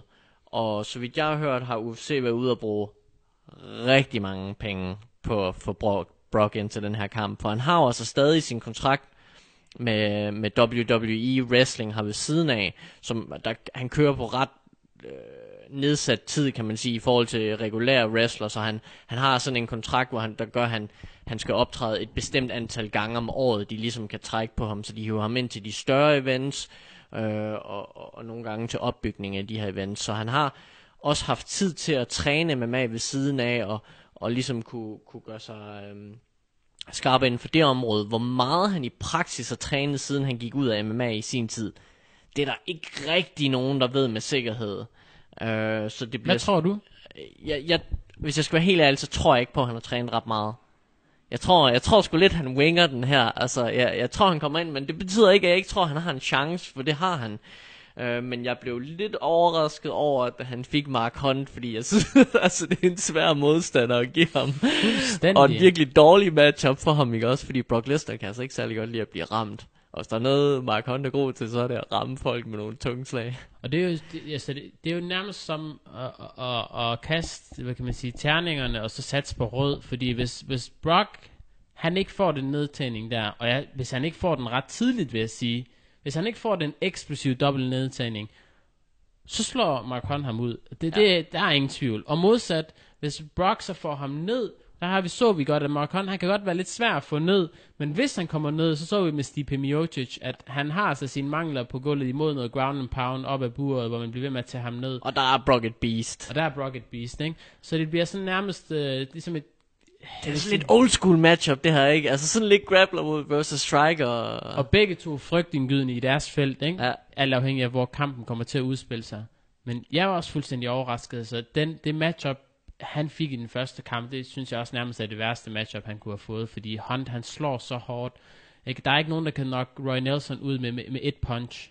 Det er kun Mark Hunt, der kan Men det er sådan lidt både og, ikke også? Fordi altså, Men jeg er glad for det. Ja, ja, mm, og det er jo en spændende kamp, som du siger, og, og man kan sige, at det er en dårlig matchup for ham, men jeg tror, når det kommer til stykket, er det nok ikke den dårligste matchup. Netop fordi Hunt har nogle mangler på jorden, hvor Brock har sin bedste chance. Jeg tror, hvis man havde sat ham op mod en Josh Barnett, som jo også ville have været en fed mulighed, øhm, så er Josh Barnett bare meget mere well-rounded.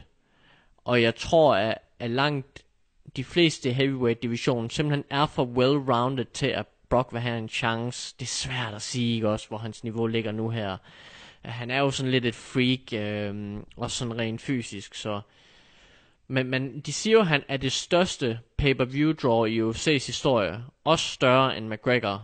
Øhm, så, så det var, hvad de manglede, det her, de, de havde brug for.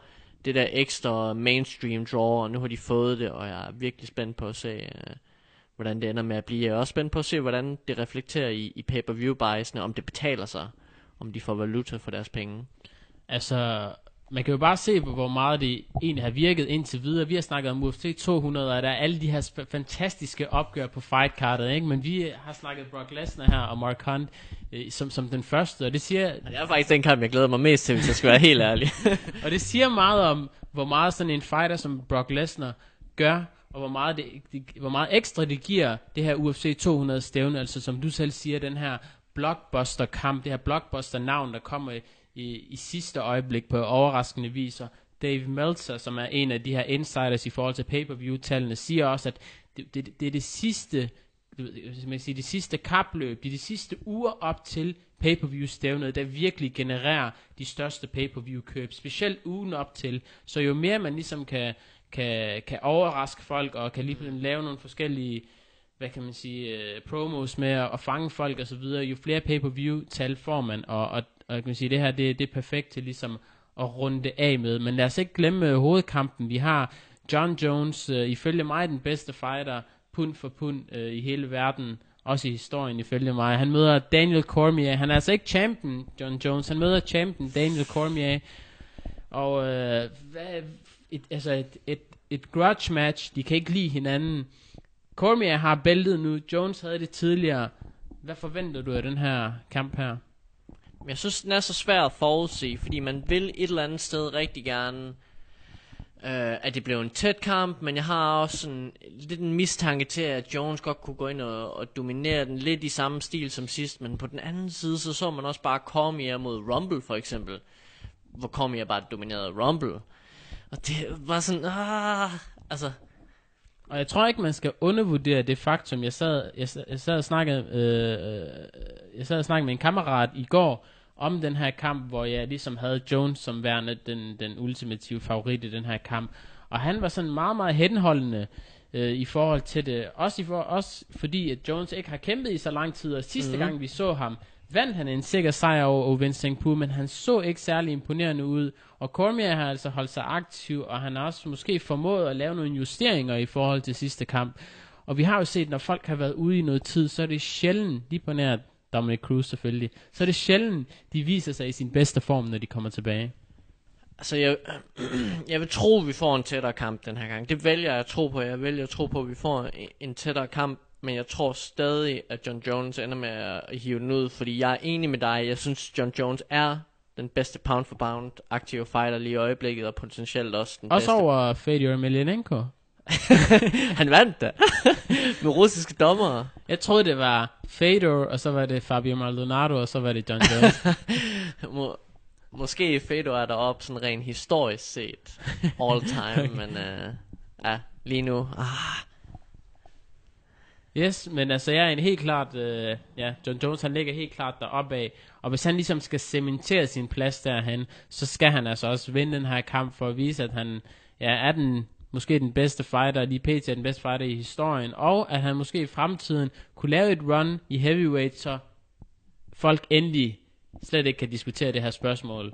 Men øh, det her kamp, den her kamp kommer til at blive rigtig, rigtig spændende, og jeg tror, at, at måske er folk ikke lige så hype lige nu her, cirka to uger før, men når vi kommer ind under Fight Week, og man ser nogle pressekonferencer, og der bliver kastet lidt mudder fra Cormier hen mod Jones, og den ene kalder ham for pussy, og den anden kalder ham for det andet, så tror jeg, at folk bliver mere hype til den her kamp der. Jeg, jeg tror også, det er det, jeg mangler, fordi jeg var super hype til deres tidligere kamp, ikke også? Øh, og jeg, jeg har nok bare ikke lige fulgt nok med i, jeg ved ikke om, om der bare ikke har været så meget i forhold til de to op mod hinanden, eller om det er bare mig, der ikke har fulgt med. Men jeg er sikker på, at hvis jeg sætter mig ned og ser noget, noget hype og nogle preskonferencer og sådan noget, så skal jeg nok blive super tændt på den kamp. Øhm. Men ja, jeg har, jeg har svært ved at sætte mig sådan mega, mega meget op til den. Jeg, jeg ved ikke lige, hvad det er, der gør det. Det bliver altså et, et kæmpe brag i hvert fald øh, i hovedkampen til UFC 200. Og så havde vi som sagt Brock Lesnar Mark Hunt, den har vi snakket om. Så har vi en, øh, en anden titelkamp. Misha Tate, UFC's nye bantamvægtsmester, skal forsvare titlen for første gang imod Amanda Nunes, den brasilianske udfordrer. Og øh, ja, det bliver også en rigtig, rigtig spændende kamp. Tate vandt øh, titlen over Holly Holm i sidste runde på submission, og hun møder altså Amanda Nunes. Jeg synes, hun er den... Øh, jeg synes, hun er en komfortabel favorit i den her kamp, hvis hun vel at mærke kan komme forbi i øh, første runde. Og verden ligger nærmest øh, for hendes fødder øh, foran hende. Hvis hun vinder den her kamp, så kan hun enten vælge en Holly Holm rematch, en Ronda Rousey rematch, hvis hun kommer tilbage. Øh, så det er virkelig nu her. Hvis øh, Tate vil tjene nogle penge til resten af livet, så er der så, så den her nu. kamp, der ja. skal vindes. Og det er også bare, altså, UFC, de sidder bare og krydser fingrene nu her, fordi det vil være virkelig, virkelig dårligt for dem, hvis Amanda Nunes vinder den her kamp. Men, og det tror jeg heller ikke, hun gør. Tate er en er favorit, som du siger, i den her kamp, og øhm, rent stilistisk er det også en god matchup for hende. Øh, jeg, jeg håber, og jeg tror, hun tager den her kamp. Ja, det vil være en fuldstændig katastrofe for UFC igen, hver gang de ligesom har bygget en, en stjerne op her for tiden. Først så havde de Rousey, og, og der kørte de PR-maskinen efter Rousey, så faldt hun, så fik de Holly Holm, så begyndte de at, at hype hende op, så faldt hun, nu får de Misha Tate. Og det er selvfølgelig godt, men, men Amanda Nunes, hun er lige den type fighter, som der er ikke særlig mange, der kender. Hun, kan ikke tale selv, engelsk nej. oveni, ikke? Og øh, sandsynligvis så vil det være et opsæt, og måske vil hun så tabe igen titlen efterfølgende. Så det vil bare sådan gør det der trekantsdrama, som vi snakkede om, sådan udskyde det en lille smule, og gør det en lille smule uinteressant for UFC. Så, så selvom de måske ikke helt vil indrømme det selv, så kan I nok, øh, øh, skal I nok regne med, at UFC-bosserne, de øh, har krydset både tæer og fingre, og håber på, at Misha Tate, hun hiver den hjem. Og hvis hun ikke laver en stor fejl i første runde, så tror jeg også gerne, at den skulle være hendes. Skal vi, tror vi får Ronda, round, uh, Ronda-kampen med se efterfølgende? Jeg synes, det er svært at forudse. Jeg, jeg, tror du, hun jeg, kommer tilbage nu her? Jeg, jeg tror ikke, hun kommer tilbage lige nu her. Jeg, tror du, hun laver en CM Punk på os igen og igen? Hvis jeg var Ronda, så vil jeg give mig god tid, lad Holly få den kamp, og se, hvad der sker der, og tage vinderen af den kamp. Okay. Jeg tror, jeg tror hun kommer tilbage, øh, men ja, hvis så siger, at jeg begynder at blive en lille smule nervøs. Jeg begynder, i starten så tænkte jeg, at der er ingen tvivl om, at hun kommer tilbage. Så begyndte jeg at hælde lidt mere til, jeg tror, hun kommer tilbage. Og nu er jeg sådan blevet øh, lidt nervøs for, om hun øh, overhovedet kommer tilbage. Øh, fordi at hun tjener altså en masse penge, også uden for UFC. Og, og vi så det på et tidspunkt tidligere med Gina Carano, som fik tæsk af Cyborg. Og efterfølgende, så gad hun ikke blive slået i hovedet længere, og det kan man vel også godt forstå. Øhm, så ja. Jeg, jeg er faktisk overrasket over, hvor, hvor meget Ronda har formået at holde sig selv i spotlight, selvom hun tabte. Det virker ikke som om i de mainstream medier, at hun er faldet helt out of flavor der, så, så det kan være, du har ret, det kan være, at man ikke ser hende tilbage igen, hvis, hvis der bliver ved med at være interesse for hende i, i, i medierne, når hun stadig bliver tilbudt øh, forskellige ting, så... Sidst var der tale om, at hun ville komme tilbage i november til efteråret, men nu har Dana White lige udskudt det til december, øh, lige før øh, årsskiftet. Så det er der øh, planen er for Ronda Rousey, hvis hun vil at mærke. Men altså, White har også sagt, selvfølgelig fordi at det er deres cash cow, at, øh, at det er op til Ronda Rousey. Vi vil selvfølgelig ikke presse hende og sådan noget der, så lige med hende vil man ikke presse hende. Øhm, så når hun er klar, så hætter hun os op, og så er hun klar til... Og så får hun en titelkamp med det samme, har han også sagt, og det er vel også kun fair nok. Så har vi uh, Jose Aldo, den tidligere UFC fjervægtsmester, og vil nok den bedste fjervægter i, i hele historien. Han møder Frankie Edgar, tidligere UFC letvægtsmester i, et, øh, i en interim titelkamp, fordi McGregor, han gider ikke at forsvare bæltet længere, så de kæmper om, øh, om den midlertidige titel i et, altså, meget, meget jævnbyrdigt opgør. Bookmaker, den har den 91-91 sidst det, jeg så den. Jeg er enig, det, det er på papiret den tætteste kamp på kortet her, og jeg har svært ved at, jeg, jeg vil virkelig gerne have, at Jose Aldo vinder den her, men på den anden side vil jeg også godt have Frankie Edgar vinder, så, så udover at det er en ren bookmaker, mæssigt tæt kamp, så er det også sådan virkelig svært for mig at vælge, en, en, hvem jeg skal holde med i den her. Men øh, jeg holder nok på Aldo, og jeg tror også Aldo tager den. Jeg vælger at tro, at Aldo ikke er over the hill, at det var et fluke loss mod McGregor, og så øh, vil jeg se ham tilbage, og så må McGregor fandme man op og forsvare den fucking titel snart. Hvis han ikke forsvarer den mod vinderne af den her kamp øh, inden for et halvt år, så skal de strip ham for titlen. Ingen tvivl om det. Det bliver altså rigtig, rigtig spændende, fordi der er rigtig, rigtig mange spørgsmålstegn, specielt omkring Jose Aldo. Altså, vi så ham for meget, meget lang tid siden, før McGregor-kampen, så vi har sådan ikke set ham på, topniveau i lang tid, øh, fordi den kamp var for meget, meget lang tid siden. Så har vi øh, Conor McGregor-kampen, der fik vi kun øh, øh, aldrig se at, at se i 13 sekunder, og der så vi ham blive slået ud. Og han har jo i efterfølgende interviews også sagt, at, han, at der i hvert fald ikke er noget galt med den måde, han træner på, og der er nogen, der har kritiseret ham for i Nova Uniao, hvor de går lidt for hårdt til den. Og der er så nogen, der har spurgt, hvad har du måske justeret? Så han sagt, vi går bare endnu, endnu hårdere til den. Der skal trænes endnu hårdere. Og det der, jeg har et lille spørgsmålstegn i forhold til wear and tear. Hvordan har hans krop det? Er den slidt ned? Og hvordan dukker Aldo op til den her kamp? Hvordan klarer han det her nederlag? Han har jo ikke tabt i næsten 10 år, og så taber han, og taber på den måde til en, som han hader så meget. Hvordan klarer han det psykisk øh, og mentalt? Så jeg vil sige, der er rigtig mange spørgsmålstegn omkring Aldo op til den her kamp. Frankie Edgar, han er jo bare den her øh, meget, meget nemme øh, guy, øh, hvad kan man sige, at, at forudsige, ikke også? Uh, han, han er der mentalt altid, og han kommer altid med rigtig god cardio, god boxing, god ground game.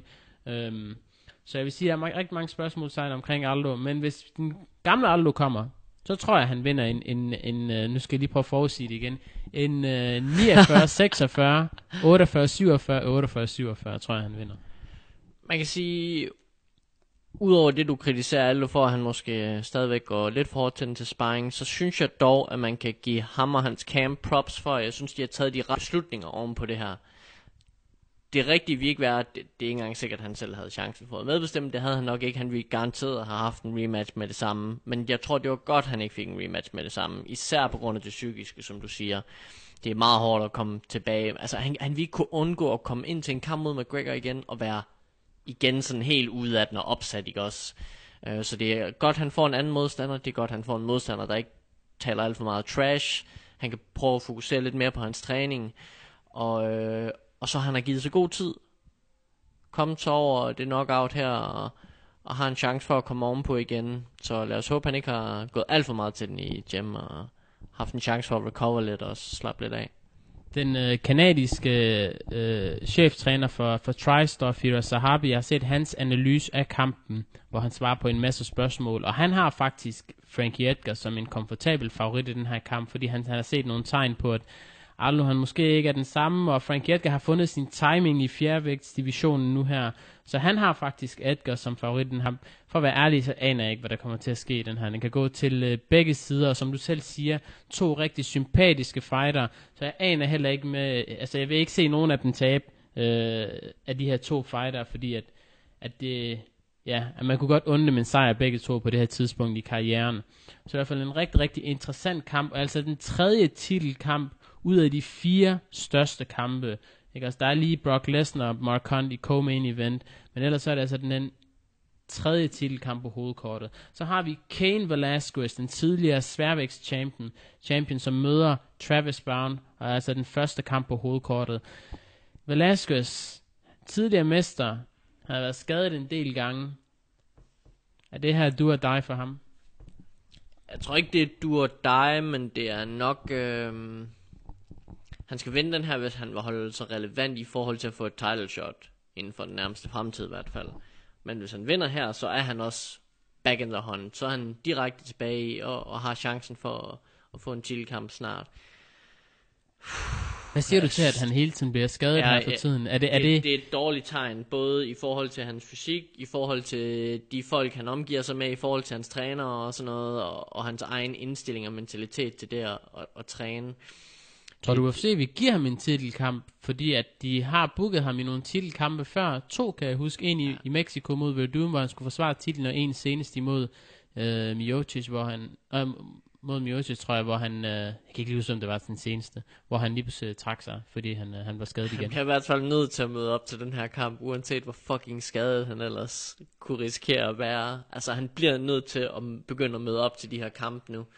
For, for jeg, jeg må indrømme, jeg har svært ved at tage ham seriøst. Jeg ved godt, han er den her super dominerende heavyweight champion, og potentielt den bedste nogensinde, hvis han ikke konstant blev skadet. Men, men det er bare svært at tage en mand seriøst, der, der aldrig møder op i octagon, fordi han er konstant og skadet. Altså så er det jo... Det, det er også super frustrerende som fan, at man tænker, åh, oh, super fed kamp, og glæder til at se ham igen. Så er han skadet. Ud igen, mm. ud igen, ud igen, og det er noget nyt, og, og det er jo ikke fordi, det lige pludselig bliver bedre, tror jeg. Altså ja, det er et stort spørgsmålstegn øh, i forhold til, hvad det helt præcis er. Jeg tror, det er mest af øh, en kombination af det hele. Øh, I henhold til mig, så kan jeg sige, at jeg prøvede næsten at gøre alt, måske gør jeg ikke lige alt rigtigt til at starte med, men nogle gange så får man bare den ene skade efter den anden. Og lige snart man kommer tilbage fra den ene, så træner man hov, så får man lige pludselig den anden. Men der er kommet simpelthen så mange i træk for, for Velasquez, at han ligesom må sige, okay, så må jeg ligesom tage foden væk fra speederen en lille smule, og så må jeg så bare fokusere på cardio. Jeg har færdighederne. Få min timing en lille smule. Måske ikke have de her krig mod Daniel Cormier i buret i AKA hele tiden. Og så sørge for at dukke op til den her. Fordi jeg synes, den kamp imod Travis Brown, den ligger godt til, til Velasquez. Han har en giftig første runde i møde imod Travis Brown. Men jeg synes også, vi har set uh, Travis Brown, uh, at når han... Uh, når kampen ikke går hans vej, så, så, så bliver det i hvert fald nemmere og nemmere at, at bryde ham ned og knække ham en lille smule. Øh. Så jeg synes, den ligger godt til ham. Jeg er stadigvæk en lille smule i tvivl om, hvorvidt han vil få øh, en titelkamp, hvis han, øh, hvis han vinder den. Øhm, jamen, det der taler for selvfølgelig, det er selvfølgelig, at han er mexikaner, og det er et kæmpe marked i USA. så, så, så det vil i hvert fald... UFC har altid ønsket den her mexikanske sværvægtsmester, som de kunne sælge. Ja, de har ikke ret mange mexikanere, der klarer sig ret godt, så, så det er det er rigtigt, men, men øhm, ja, jeg er ikke den store Travis Brown-fan, og jeg ser også, hvis der møder en sund Ken Velasquez op til den her kamp, så tror jeg også, han knækker ham. Men øh, Travis Brown er farlig, især med de der, han er jo en høj fætter med farlige knæ og albuer og alt sådan noget, så øh, hvem ved det? Jeg synes, det er en spændende kamp, jeg kan godt lide matchuppen, øh, selvom jeg ikke sådan er super fan af nogen af de her to. Lad os kigge på nogle af de andre kampe. Vi har lige nogle minutter igen, før vi smutter herfra. Vi har øh, Kat Zingano og Juliana Pena. Kat Zingano, som tidligere kæmpede imod Ronda Rousey og tabte på armbar submission efter, hvis jeg ikke tager helt fejl, 14 sekunder. Så har vi Juliana Pena, tidligere Ultimate Fighter vinder, som er gået ubesejret igennem, siden hun har vundet øh, øh tough-titlen. Hvad forventer du af den kamp? Øh, jeg tror, det bliver en bedre kamp, øh, end titelkampen gør. Og øh, jeg tror, at Katangano ender med at vinde den her. Jeg tror, hun er meget bedre, end hun viste mod Ronda Rousey generelt set. Og øh, jeg kunne nemt se hende blive en seriøs contender i, i divisionen, hvis hun får chancen igen. Katzengano, hun øh, har, har jo ikke kæmpet imod, øh, har slet ikke kæmpet siden nederlaget til Ronda Rousey, som var altså, hold lige fast her, februar, den 28. februar 2015. Altså lige et par måneder før det hed 2014. Det er så lang tid siden, vi har set Kat Zingano, hvor hun ligesom skulle finde sig selv igen, og, og hun skulle lige skulle få, få nogle ting på plads. Men nu er hun altså tilbage, og som du selv siger, jeg tror, der er meget mere i Kat Zingano. Jeg synes også, hun har jo også en TKO-sejr over Misha Tate. Øh, en fuldstændig brutal sejr, som hun fik mm-hmm. tilbage i 2013, før hun, før hun blev skadet. Så hun er altså en, en dygtig en dygtig, dygtig fighter, og hun er meget, meget atletisk. Super stærk. Super, super stærk. Frygtengydende. Og hun har, synes jeg, både god stående på gulvet, øh, bedre stående, end hun er på gulvet. Og der vil jeg så sige, at selvom Juliana Pena har det her pace, hvor hun bliver ved med at køre og køre og køre, og får nedtagningerne, og hun har en giftig mount, Juliana Pena, så synes jeg bare, at vi så i hendes sidste kamp imod uh, Jessica Ai, at uh, hun har nogle kæmpe kæmpe mangler stående. Altså det tror jeg, at Katzengano vil kunne, vil kunne udnytte.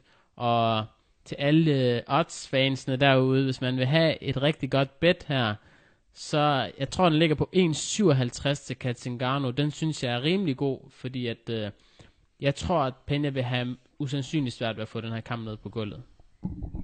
Skal vi lige hurtigt gå over de sidste øh, Ja, lad os tage gode gamle Johnny Hendricks fra Texas. Han skal kæmpe imod Kelvin Gastelum, også øh, på prelim kartet.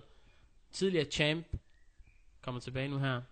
Jeg tror potentielt meget spændende stilistisk matchup. Meget samme typer, heavy-handed uh, dudes begge to, så, så der, det kan vi få godt brawl ud af det her, med mindre Hendrix beslutter sig for, at han ikke gider nokkes ud hele tiden. Tror du, han klarer vægten? Ja, det tror jeg. Jeg, tr- jeg tror, han ved, det er serious business nu her, hvis han vil blive ved med at blive betragtet som en seriøs content i UFC. Og han har jo to nederlag i træk nu her. Øhm, nej, undskyld ikke i træk. Han, han tabte titlen, og så vandt han vist en kamp i mellemtiden øh, over Matt Brown, og så tabte han senest til øh, den frygtengydende Wonderboy Thompson. Så det er altså, den her kamp han har, det er en rigtig, rigtig vigtig kamp, han har foran sig imod Kelvin Gastelum, som er den her unge, sultne fighter, god bryder, dygtig, dygtig teknisk bokser, og som har en kondi, øh, en, en, øh, hvad hedder det, en kondi, som, som, som aldrig siger stop. Uh, og igen, har en god fidus til Kelvin, Kelvin Gastelum. Hvem tror du er favorit i den her kamp? Øhm, jeg har Johnny. Har du Johnny? Jeg har Kelvin. Han giver 2,5 igen. Det er money in the bank, Lasse. Uh, Godt, lad os hoppe videre til den næste. Vi har TJ Dillashaw, tidligere øh, bantamvægtsmester. Han har blot lige tabt sin kamp imod Rafael Sonsau, som han faktisk har tabt til tidligere. Hvad tænker du, Lasse? jeg synes, det er en super matchup, og øh, jo en potentiel number one contender kamp, som vi snakkede om tidligere. Jeg tror, øh, jeg tror Dillashaw hiver den her ud. Jeg tror stadig, at han er på toppen af sit game. Og jeg tror, jeg vil gerne se ham i, i en rematch mod Cruz. Det var en super tæt kamp, og den fortjener en, en, øh, en rematch, synes jeg. Og jeg tror, vi ender med at få den, fordi jeg tror, at Dillashaw vinder den her kamp. Det, det tror jeg også. Og jeg synes faktisk, hvis vi lige skal spole en lille smule tilbage, jeg synes, han vandt den kamp over Dominic Cruz som side note. Men nu for, hvis han vinder den her, han er så blevet gjort til en gigant stor favorit, selvom han har et nederlag til, til Asonsau. Han er kæmpe favorit op til den her kamp. Jeg tror, Asonsau giver over fire gange pengene igen. Øh, det, der så taler imod Asonsau, det er, at han ikke har kæmpet siden oktober 2014. Og så har han haft den ene skade efter den anden, og det var altså en decision sejr over Brian Caraway, og før det var det en decision sejr over Pedro Munoz. Så, og så havde han den her meget kontroversielle sejr over Dillashaw. Så jeg tror, det er det, der taler imod ham. Jeg tror stadigvæk, det bliver en tæt kamp, men jeg tror, at Dillashaw hiver den hjem øh, sådan nogenlunde sikkert. Øh, men altså, jeg synes, den er mere tæt, end hvad bookmakerne gør den til. Og så tror jeg, vi får at se Dillashaw Cruise 2. Så har vi, hvad for en kamp næste gang, Lasse? Sage Norcott mod øh, Enrique Marin. Hey, UFC's guldfugl, Ja, Sage Northcutt, Pretty boy. får lov til at gøre skaden god igen. Sidste gang gik det ikke hans vej. Måske det gør den her gang. Jeg aner Men, ikke, hvem øh, hans modstander er. Jeg er heller ikke rigtig klar over det, men så vidt jeg forstod, jeg tror lige den blev øh, nævnt i den sidste Fight Companion der, hvor, hvor Sharp han udtalte sig lidt om det, og det lød lidt til, at det godt kunne være sådan en, en feed match. Det her. Selvfølgelig, det, der er aldrig nogen af de der rigtige feed, feed matches i UFC. Det er selvfølgelig en, en god fighter, han er op mod, men, men jeg tror, at Sage North- Northcott burde være bookmaker favorit i den her kamp, og jeg tror også, han vinder den. Det tror jeg også. Øh, jeg ved ikke lige, om han vinder den, men jeg, jeg vil 100% øh, regne med, at han er favorit. Øh. Nogle gange så hænger det mere på mærkelig vis sammen med- når du bliver, når du bliver hyped, så bliver du også lige pludselig favorit, ifølge bookmakerne. Altså sidste gang, der troede jeg, han ville tage den over Brian Barberina, der tabte han. Jeg ke- kender intet til hans modstander. Han har heller ikke en Wikipedia-page, øh, så det siger måske en lille smule om, hvor, hvor kendt han er. Øh, Han er 9 og 3 trods alt, så. 9 og 3. Det er en, øh, det er en god kamp, øh, sandsynligvis for Northcutt, men igen en stor scene, og hvordan reagerer han på det? Han ser ud til at tage alt rigtig, rigtig positivt øh, med et smil på læben, så det bliver spændende. Vi har altså ikke så lang tid tilbage. Øh, hvad, hvad, for- hvad for en af de sidste tre kampe ser du mest frem til, Lasse? Vi har Diego, Diego Sanchez mod Joe Lawson, helt klart. Lawson er en af mine yndlingsfighters, og Diego han møder os altid klar til at fight. Altså den, den her, den, den, den kunne godt blive en barnburner. Det kunne helt klart blive... Altså det kunne næsten alle sammen, men det kunne helt klart blive Fight of the Night, øh, hvor de her to, de går helt amok. De har så mange Fight of the Night performances imellem sig, tror jeg. Så lige lynhurtigt Gergard Musashi-kampen. Fuck Musashi, jeg hader ham. Jeg synes, han er en kedelig fighter. Jeg Sassi, han er en... jeg håber, han taber den. Kedelig Og så- fighter. ja, Ej, nu og så håber jeg, at Gomi han vinder over Jim Miller. Musashi, jeg har mødt ham flere gange. En af de mest flinke fighter, jeg nogensinde har mødt. Han har ingen killer Øh, instinct. Har du hørt, hvad han har sagt om Machida på det seneste? Nej. Har du hørt det? Nej. Han sagde, F Fuck Machida, he's a cheater, he takes steroids. Han er, han er begyndt at at blive hældt en lille smule mere over til dig. Ah. Hvad hedder det? Vil være at kigge efter ham igen. du skal se et interview. med Gegard Mousasi, han har faktisk en giftig brasilianer foran sig. Uh, Thiago Santos, som er fuldstændig frygtindgydende. Prøv at gå ind og se hans UFC knockouts. Uh, så det bliver en, en giftig kamp for ham, hvor han har meget lidt at vinde, uh, og, uh, og hvad hedder det, rigtig meget at tabe, hvis han taber den. Så har vi Jim Miller og Takanori Gomi, to veteraner. God måde at starte prelims på. Det er ja. alt, hvad jeg siger om den kamp. Godt, øh, og vi siger i hvert fald tusind tak til jer derude. Som sagt, UFC 200 lørdag den 9. juli på skærmen på Viaplay Fighting kan I få, øh, kan I få den at se. Og så har vi UFC Hamburg den 3. september, hvor I blandt andet også skal vinde nogle billetter her fra MMA.dk. Så hvis I gerne vil vinde nogle billetter, to billetter til UFC Hamburg, så skal I gå ind på MMA.dk og højre hjørne kan I se, hvordan I gør det.